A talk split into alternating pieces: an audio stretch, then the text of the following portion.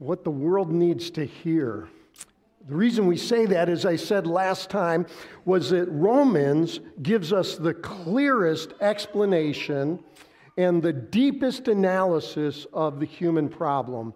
And with that, it gives us the only solution that God has laid before the world. And so Romans is this great book. Well, this morning our idea is going to be very, very simple, and that's this that this one man, Jesus, his obedience defeats the one man's disobedience, Adam's. Let me just say it again. The one act of Jesus' obedience defeats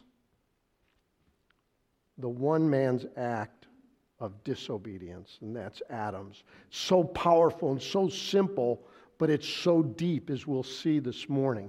Now, this morning we're going to be doing some texting, so if you have your phone, you might want to get your phone out at this time. Because of the density of this passage, it, it kind of lines up with what happens in uh, Romans chapter 3, verses 21 to 26. There's heavy things in there, but then it becomes very, very practical. But if something is out there that you're not clear on and you have a question, just text that in. That number is not my phone number, so I won't know who's texting, but I'm going to invite Pastor Brad up at the end and we'll, we'll go after some of these questions. So this morning, if you have your Bible, would you open with me to Romans? Romans chapter 5. We're in verses 12 and following. And so I'm going to read the passage we're going to look at, but it's going to put out before us a contrast and a comparison between two people the person of Jesus Christ and the person of Adam. Verse 12 Therefore, just as sin came into the world through one man, and death through sin, and so death spread to all men because all sinned. For sin indeed was in the world before the law was given but sin is not counted where there is no law. Yet death reigned from Adam to Moses, even over those whose sinning was not like the transgression of Adam, who was a type of the one who was to come. But the free gift is not like the trespass. For if many died through one man's trespass, much more have the grace of God and the free gift by the grace of that one man, Jesus Christ, abounded for many. And the free gift is not like the result of the one man's sin, for the judgment following one tra- trespass brought condemnation. But the free gift following many trespasses brought justification. For if, because of one man's trespass, death reigned through that one man, much more will those who receive the abundance of grace and the free gift of righteous, righteousness reign in life through the one man, Jesus Christ. Therefore, as one trespass led to condemnation for all men, so one act of righteousness leads to justification and life for all men. For as by the one man disobedience the, man, the many were made sinners, so by the one man's obedience the many will be made righteous. Now the law came in to increase the trespass, but where sin increased, grace abounded all the more, so that as sin reigned in death, grace also might reign through righteousness leading to eternal life through Jesus Christ our Lord. Father, as we study your passage today, we just know we need the help of your Spirit, not merely for understanding, but for transformation. Your word is not given to us just so that we can know more, but so that we can live differently. So, God, we ask that you would speak into our lives.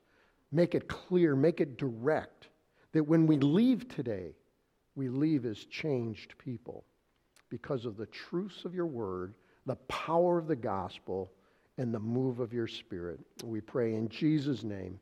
Amen, amen, amen, amen. So, as we look at this, obviously there's this stuff going on with Adam and Christ, and, and it's really important stuff as we look at this right? So what we'll begin to see is there's these, these realms of these two people. But what I do want to just say by way of observation as we get into this, uh, many of you know the story in Genesis, right? And the story in Genesis is that Eve took of the fruit and ate and gave to her husband, right? So, why is Eve not mentioned here? And the point being, I think what Paul is trying to lay out is that there is something going on that's very, very unique with the person of Adam as the head of the human race. So he just links all of this to Adam because of his need to be obedient, of which he wasn't, and his responsibility as the head of the human race. So now, just by way of structure, as we look at this, three things are going to happen. He lays out an introduction in the first couple of verses, then he's going to do a contrast and then he's going to do a comparison. But it all plays into two people. So let's, let's look at this this way is in the scriptures, in the scriptures, there's the uh, God's plan to redeem, right? There's the, the fall of Genesis 3. And what we have set up is there's this one man, Adam. Let's just call it the realm right? The whole realm of Adam. And that stands in contrast to the realm of what Jesus Christ is building, which I like to refer to as his kingdom. When we think about the realm of Adam, what we're going to see in a few moments as we look at this passage is that it really brings us to a place of sin and death and destruction. It's all these things that stand opposed to God. It all explains why the world is the mess that it is and why it continues to be in con- uh, uh, chaos and in contrast to what God wants to do. It's because of this realm of Adam. But the great hope and the big hope of the, God, of the book of Romans is that he lays out the realm, the kingdom of Jesus Christ. And with Jesus Christ comes forgiveness of sin, removing our guilt, taking away our shame, bringing us new life, filling our hearts with hope, actually transforming the affections of our hearts where they are misaligned, where they are confused, where they move in all kinds of directions. Jesus Christ, His realm, His kingdom is starting to change all of that from the inside. And what the Paul is doing, what the Apostle Paul is doing in this passage, is laying out for you and me the foundation of all of these things that happen under the realm of Adam and the realm of Jesus Christ. So, as we saw in verse 12, he says, Therefore, as sin came into the world through one man. And as we've made clear, there is this rebellion that happened through Adam and Eve. And because of that rebellion, because of their rejection of God and his plan, and, and you remember it, Genesis 2:17, there's this tree of knowledge of good and evil. And God said, You can eat the fruit of every tree in the garden, but don't touch this one tree. Don't eat the fruit of it, is really what he said. And so what happens? The day they ate of it, they died. They died physically in the sense of their bodies now started to break down, but really what happened was the spiritual separation.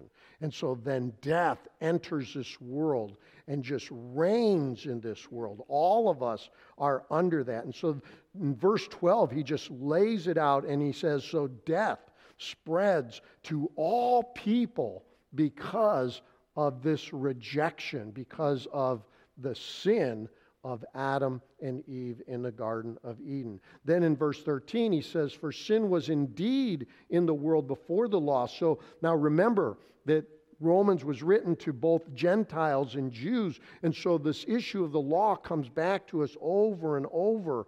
And so he brings up the law, but that sin was in the world before the Mosaic law. And you know that, right? All you have to do is read the first bunch of chapters in, in Genesis, right? And you begin to see the reason for the flood. You begin to see the Tower of Babel. You begin to see all the things with Sodom and Gomorrah. Sin is just running rampant throughout the world, and, and all of it is spreading death.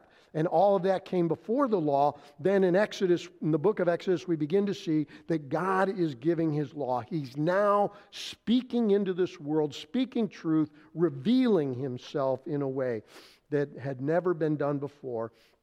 And then he goes on, but sin is not counted where there is no law. And we'll dive into that in a few moments. Sinning was not like the transgression of Adam, who was a type of the one to come. So Adam is this type of the one, a pattern of the one who was to come, Jesus Christ. So he's introducing He's introducing these two realms. So let, let's go a little deeper of, of looking at what's happening here. As we look at this, the one man Adam, he brings sin, right? That, that's this rebellion against God.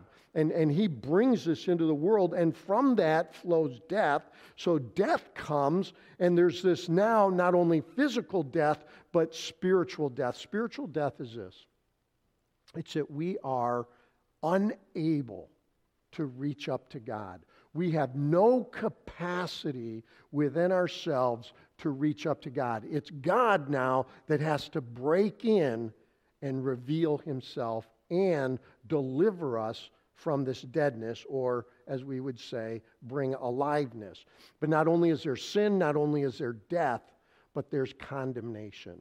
And as you remember last time, I said that the greatest problem is not merely that there's sin and death and condemnation, it's that God's wrath is being poured out on all unrighteousness. That is the deepest problem of the human situation. So all of this is under the realm of Adam and God.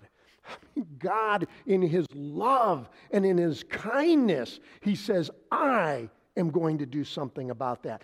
I will change what you cannot change. And so that's why we read in these verses this idea of grace and free gift. Grace is something you don't deserve, you can't earn it. And God says, I will do it for you. It's a free gift.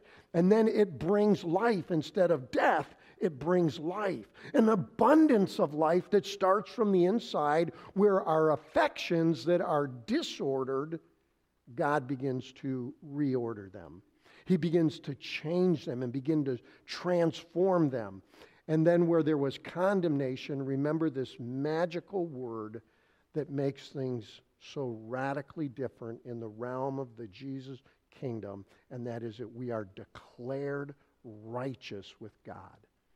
It's not anything we could have achieved on our own. It's God's work through the cross of Jesus Christ. And remember, our phrase from the time of the Reformation era is that we are justified by grace alone, right? It's a gift of God. We receive that through faith alone, right?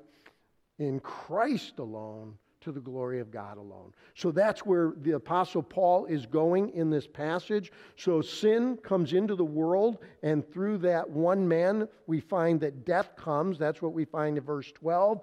In verse 13, we see that sin was in the world before the law, but sin is not counted where there is no law. That is, there is no punishment. Now, I think what Paul is doing here in this phrase that's a little bit complicated in verse 13 when he says sin is not counted or not brought punishment where there is no law is it's not that there's not sin it's that the individual sin is not laid out clearly that we see with the Mosaic law. And so the reason we know that there was sin is because Paul picks that verse, that idea up in verse uh, 14 when he says, Yet death reigned from Adam to Moses. Remember, when you have sin, you have death. And so he's saying, even though there wasn't this punishment of the specific sins that are laid out in the Mosaic law, there still was punishment that was laid out in law of conscience, just where we know that we've sinned against God. But more importantly, we know that there was this because of death, that death reigned all the way from Adam to Moses, even over those whose sinning was not like the transgression of Adam.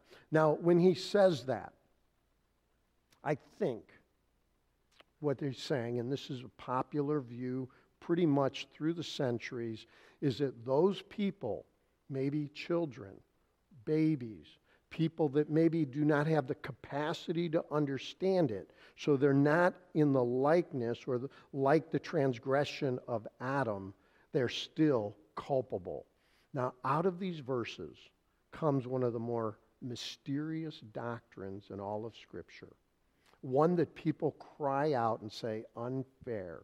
And it's this idea that all of us have a sin nature and all of us continue to sin. Some people call it the doctrine of original sin or originating sin. It's not really clearly laid out, but it's implied because death spreads everywhere. Everybody is under condemnation. So even though Paul doesn't specifically call it that, he's laying out that all of us are sinners, are rebels by nature and by choice. Very important distinction as we see this because what does he say? He says, Death spread to every single person. So even people that don't understand, even children, right? We're all born into this state or realm of Adam. And it's God alone who can deliver us from that. Now, let me just comment on one more part, and this, this first part, is that it says at the end of verse 14 that Adam, who was a type or a pattern of one to come. I think what Paul is doing here is creating the situation where Adam and Jesus are both of a similarity. There's big differences for sure. But let me give a little bit of an illustration. Imagine you're having a wedding and there's a bridesmaid's dress, right? And you have two bridesmaids, and one of them is rather tall and slender, and the other one is a little shorter and not as slender, right? But the dress needs to be long sleeved. It needs to go a little below the knees. It might need to have a certain kind of neck cut and whatever. So there's a pattern that's set, even though there are some differences. And so, what God is doing is He's setting up this now comparison in the next few verses of the pattern between, even though there's similarities, there's going to be some differences. So, there's going to be some contrast as we'll begin to see. What I want you to do uh, appreciate is that the human problem, and this was from last week, is that sin, the sin is pervasive and it's universal. Nobody escapes it. That's why I'm talking about this idea of original sin. So all of that begins to come together as we see the universal nature of Adam's sin, yet we're going to see the universal nature of Jesus' deliverance. Now, this might be a good time for me just to pause a little bit. I feel like I need to say something about this because of the world in which we live.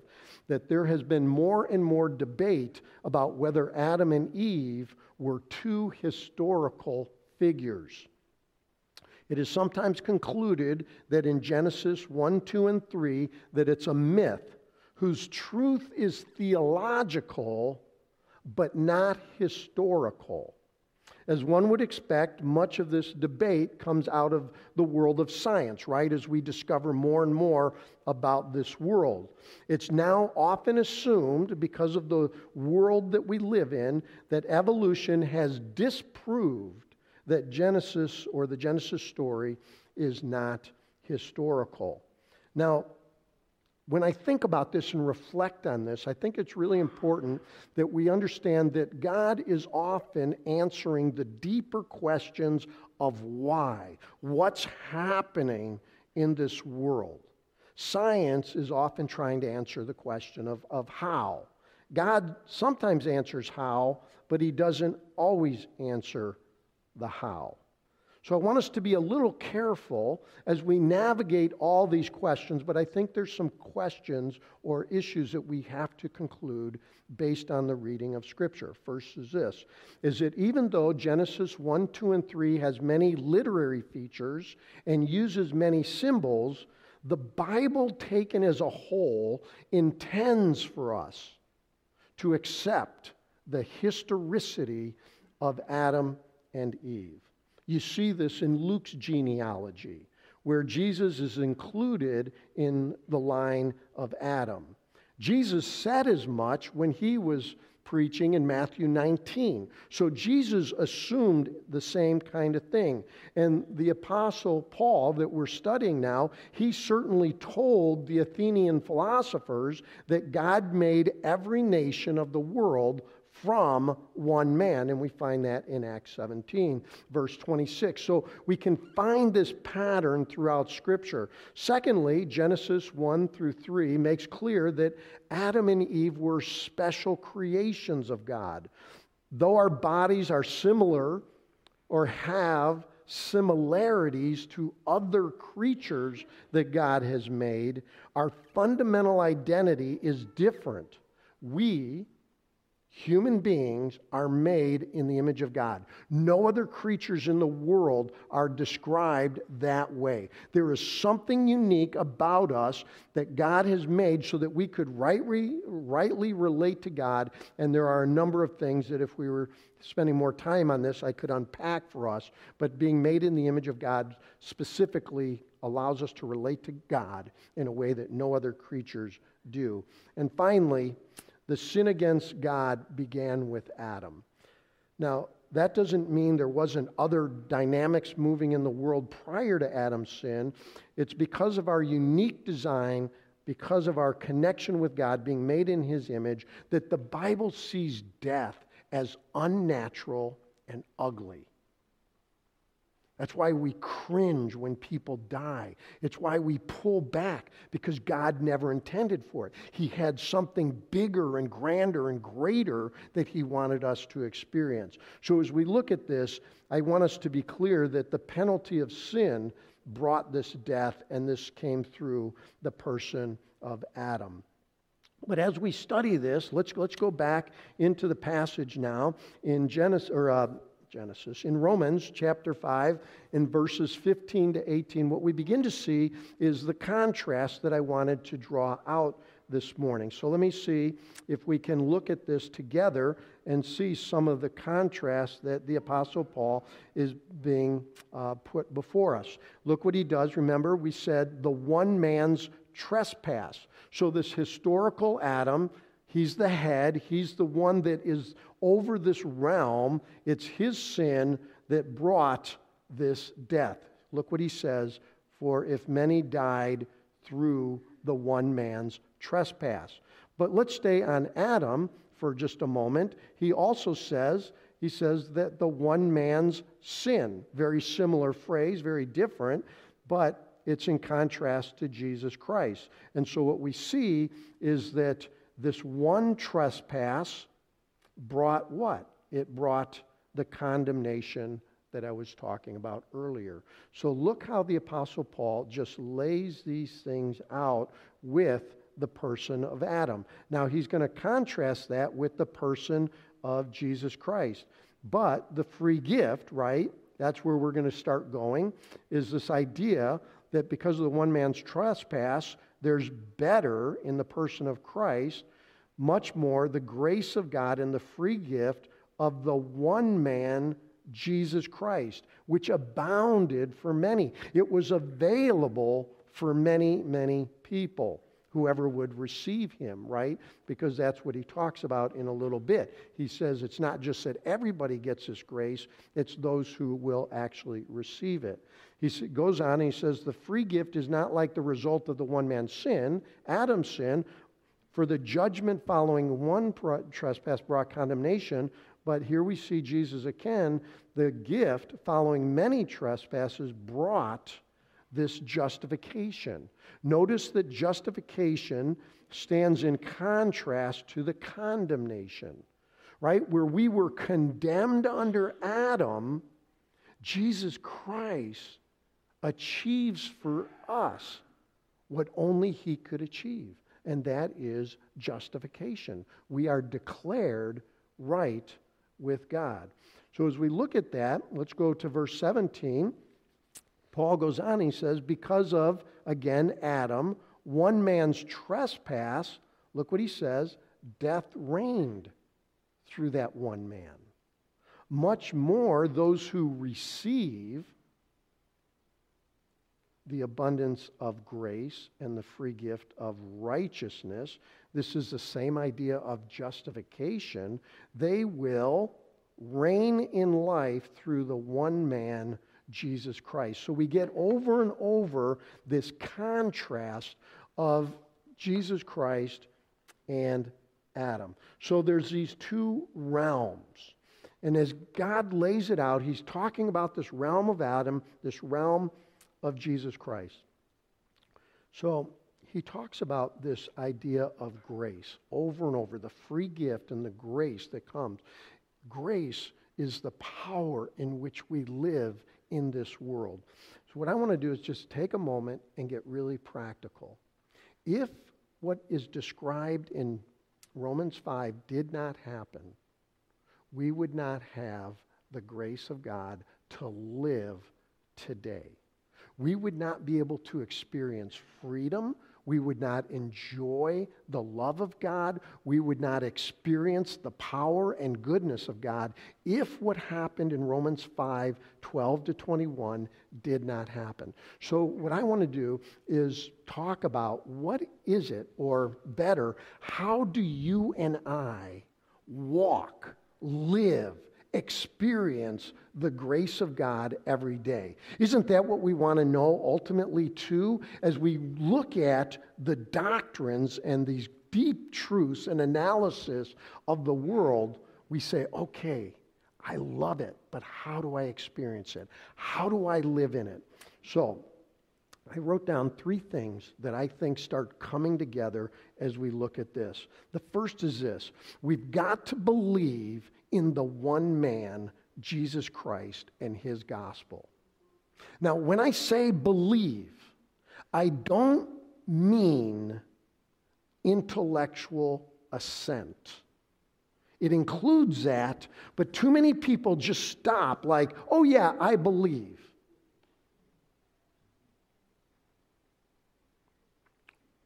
You know that after the service, we invite people to pray, come up for prayer. I love praying for people. I love seeking God's power on behalf of people. Sometimes people come up and they want to be healed. Do you believe in healing? Say amen, right? God is healing today. He still delivers people. I'll never understand why He delivers some and not others. There's lots of questions I have, but it never stops me from praying and believing God for healing. But sometimes people come up and say, Yeah, I want you to, to pray for healing. I said, Do you believe in God? Healing power? And they'll say, Yes. But you just sense there's a hitch in their spirit. They don't really believe maybe that God would heal them or that God would heal right then and there I don't know, but there's a sense in which there's, there, there's a wall, there's a barrier of belief. So when I say believe, if you want to experience the grace of God, you can't just say the grace of God is out there for me. You got to say, I believe that God is at work. He is for me based on the promises of God's word. So when we memorize Romans chapter 1, verse 16, and it says, For I'm not ashamed of the gospel, you know why I'm not ashamed of the gospel? Because it's the power of God to those who believe. We will not experience the power, the deliverance, the strength of God if we do not believe in these things. So let me just say it in light of grace, we all need grace to live. I need grace every day of my life. I make dumb decisions without the grace of God. I hurt people without the grace of God. I say silly things without the grace of God. I need the grace of God, but I got to believe that it's available to me. So I need to believe in Jesus Christ and the gospel of Jesus Christ. And I do believe it and I claim it. And so if you want to experience the grace of God, you got to move it from your head to your heart and say, God, I want to see it. And you don't get up from your time with the Lord until your heart is in this place where you say, I believe. We've got to get there as a people. We will not be the church that Jesus Christ wants us to be if we do not believe in the promises of Jesus Christ. We've got to claim them. We've got to fight for it because there's an enemy resisting us. We think about it, the Apostle Paul wrote in 1 Corinthians 1.18, he says, the word of the cross, that's all embedded in the gospel, right?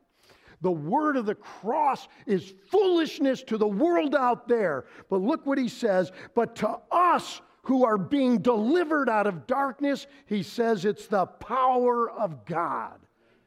This is where we've got to take a stand and believe in Jesus Christ and the gospel of Jesus Christ. Secondly, we need to confess and repent of our sins. We need to just lay it out in 1 John 1 9. Confession is just simply agreeing with God. Now remember, we're not about a self improvement program, a moral improvement program. This is supernatural. The God says, wait a minute, you are out of step with the Spirit. You are not living with the attitudes of freedom and joy and peace, and you need to do something about it because I've given you all power, all strength. Now you just need to receive it. And the way you receive it, it is you need to confess it as sin and repent.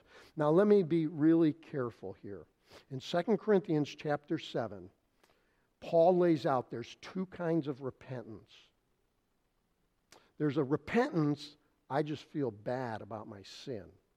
I see this a lot. I feel really bad that I did this, or I've lived this way, or I've acted this way. And Paul says, feeling bad leads to death.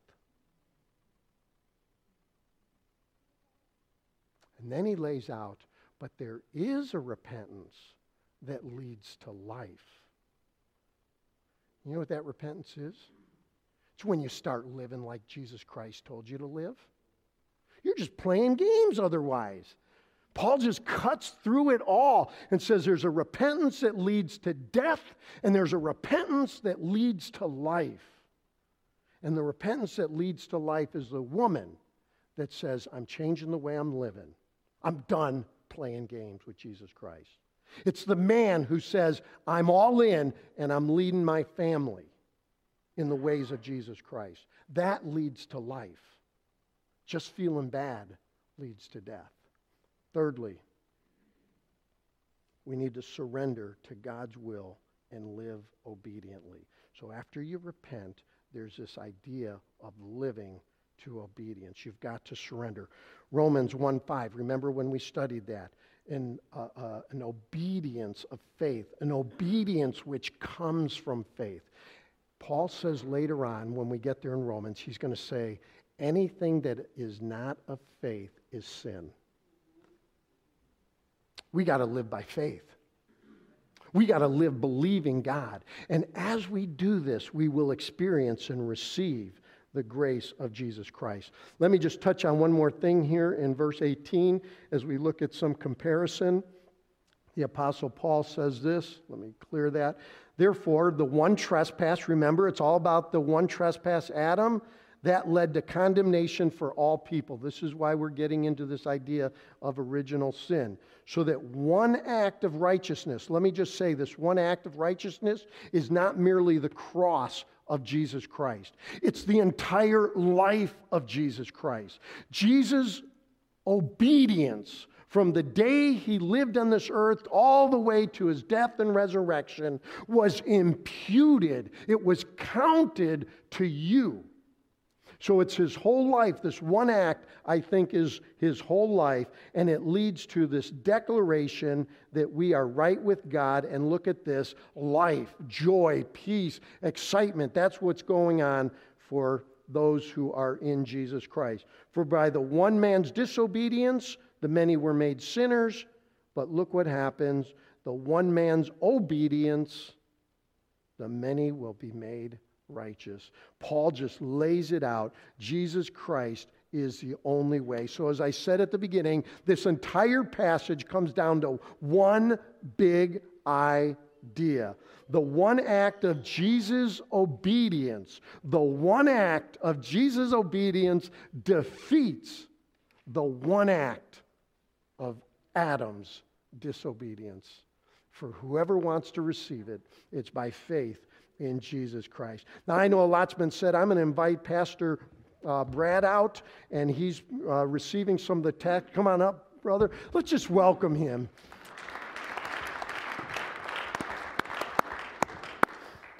So, Always feels good to get applause, right? yeah, we got about 10 or 12 questions that came in. And uh, what, I, what I tried to do is like, there's a couple topics and themes. So I'm going to lay out a few, um, Tom, that are around this idea of the time and the significance of the law and when it was given and when it wasn't given. And okay. so that way you can kind of pick, okay, here's one that's good that I want to talk about or whatever. So a few of the questions that came about kind of this time were um, the time between Adam and then Moses. There was no law, so everyone there, are they held accountable? Are they exempt? Everyone who lived in between. I might be able to touch on that one because I preached Romans 2 a couple months ago. Um, then another one that came on was uh, why did God wait so long to give the law when sin was reigning? Like, wouldn't it have been better for him to give the law right away to Adam and Eve? And then why did he give the law to us at all if he knew that we couldn't keep it? So those are kind of like four questions all around this idea of the law, when it was given. so what, which one do you want to touch base On? Okay. I'm going to do the last one and move because they kind of move in a progression. Okay. And it's really important. Is that we don't know exactly all why God does what he does, right? I mean, if we did, we'd be God. But what we do know is that God wants us to know Him and reveals things. So the law, when we say the law, we're talking about the Mosaic law. So the Mosaic law, God gave it, most people would lay it out in three ways. First of all, it's to look at ourselves so that we see ourselves as sinners. Some call it a mirror. It's a mirror for ourselves to see that we have really fallen short, right? So we make idols, we don't honor our father and mother, we commit murder, Jesus said, even from the heart, right? We begin to see who we really are because of the law. Secondly, the law is laid out in a way so that it curbs our behavior. It, it, it, directs us to live in a certain way. So it says, uh, the, the seventh commandment, thou shalt not commit adultery right? So we, we know that it should curb our behavior and our appetites. So when we live in a lawless world like we do today, and people live and uh, go after anything or anybody however they want sexually, God says, wait a minute. That's not the way to live. See how it curbs the way we live. It, it, it has it. And then it teaches. So, though there's the three uses of the law, God wants us to learn about Him. The law is grounded in the character of God. And by the way, can I just speak to parents for a moment? Parents, when you discipline your children, you never say, here's the law or here's the way it is without connecting it to the character of God. Your children need to see that it's tied to the very heart and nature of Jesus Christ. So, your kid steals at school. You don't quote to them, Thou shalt not steal, the eighth commandment, alone. What you want to do is, we don't steal because God wants to be our provider and our protector. You, you got to link it back to God. We don't lie. Why? Because God does not lie. God always tells the truth. You got to link it to character. Otherwise, what you're going to end up is getting into a moral improvement program. And you know what I say as a pastor? I don't care if you have a kid that doesn't ever lie, if he's far from God or she's far from God. What matters is that they're connected to God ultimately. So we got to make sure that we're doing it. So as we look at this, why did God wait so long?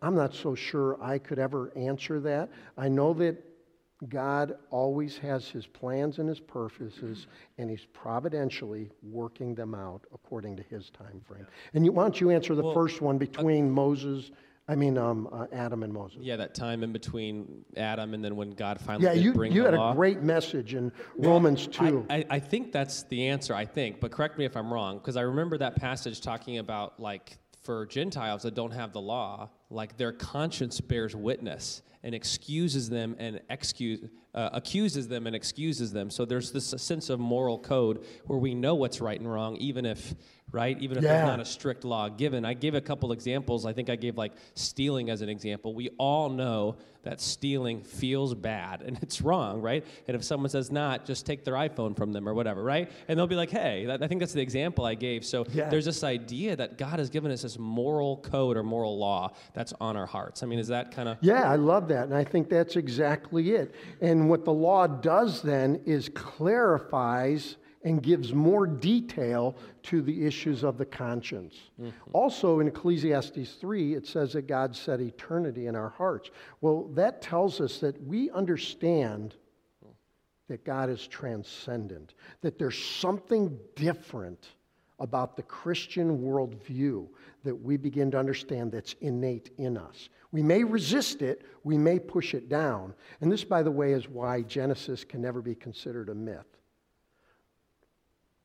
Since I opened that can of worms, let me just say the reason why Genesis 1, 2, and 3 can't be a myth is because a myth, usually defined as it's a closed world with God and nature all wrapped together as one.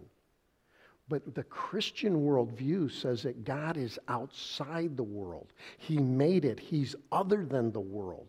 Myth is always wrapped up, like when you read Greek mythology, Roman mythology, you read the mythology of the ancient Near East, it's always balled up with the world and gods, plural, and all that, even though some will, resist some of that.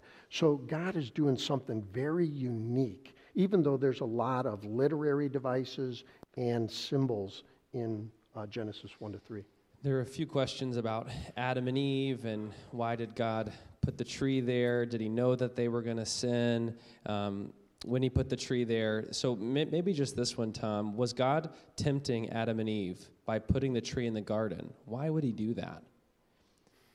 I, I, I think that the simplest explanation of this is that um, Jesus lays it out this way. He says, If you love me, you'll obey me.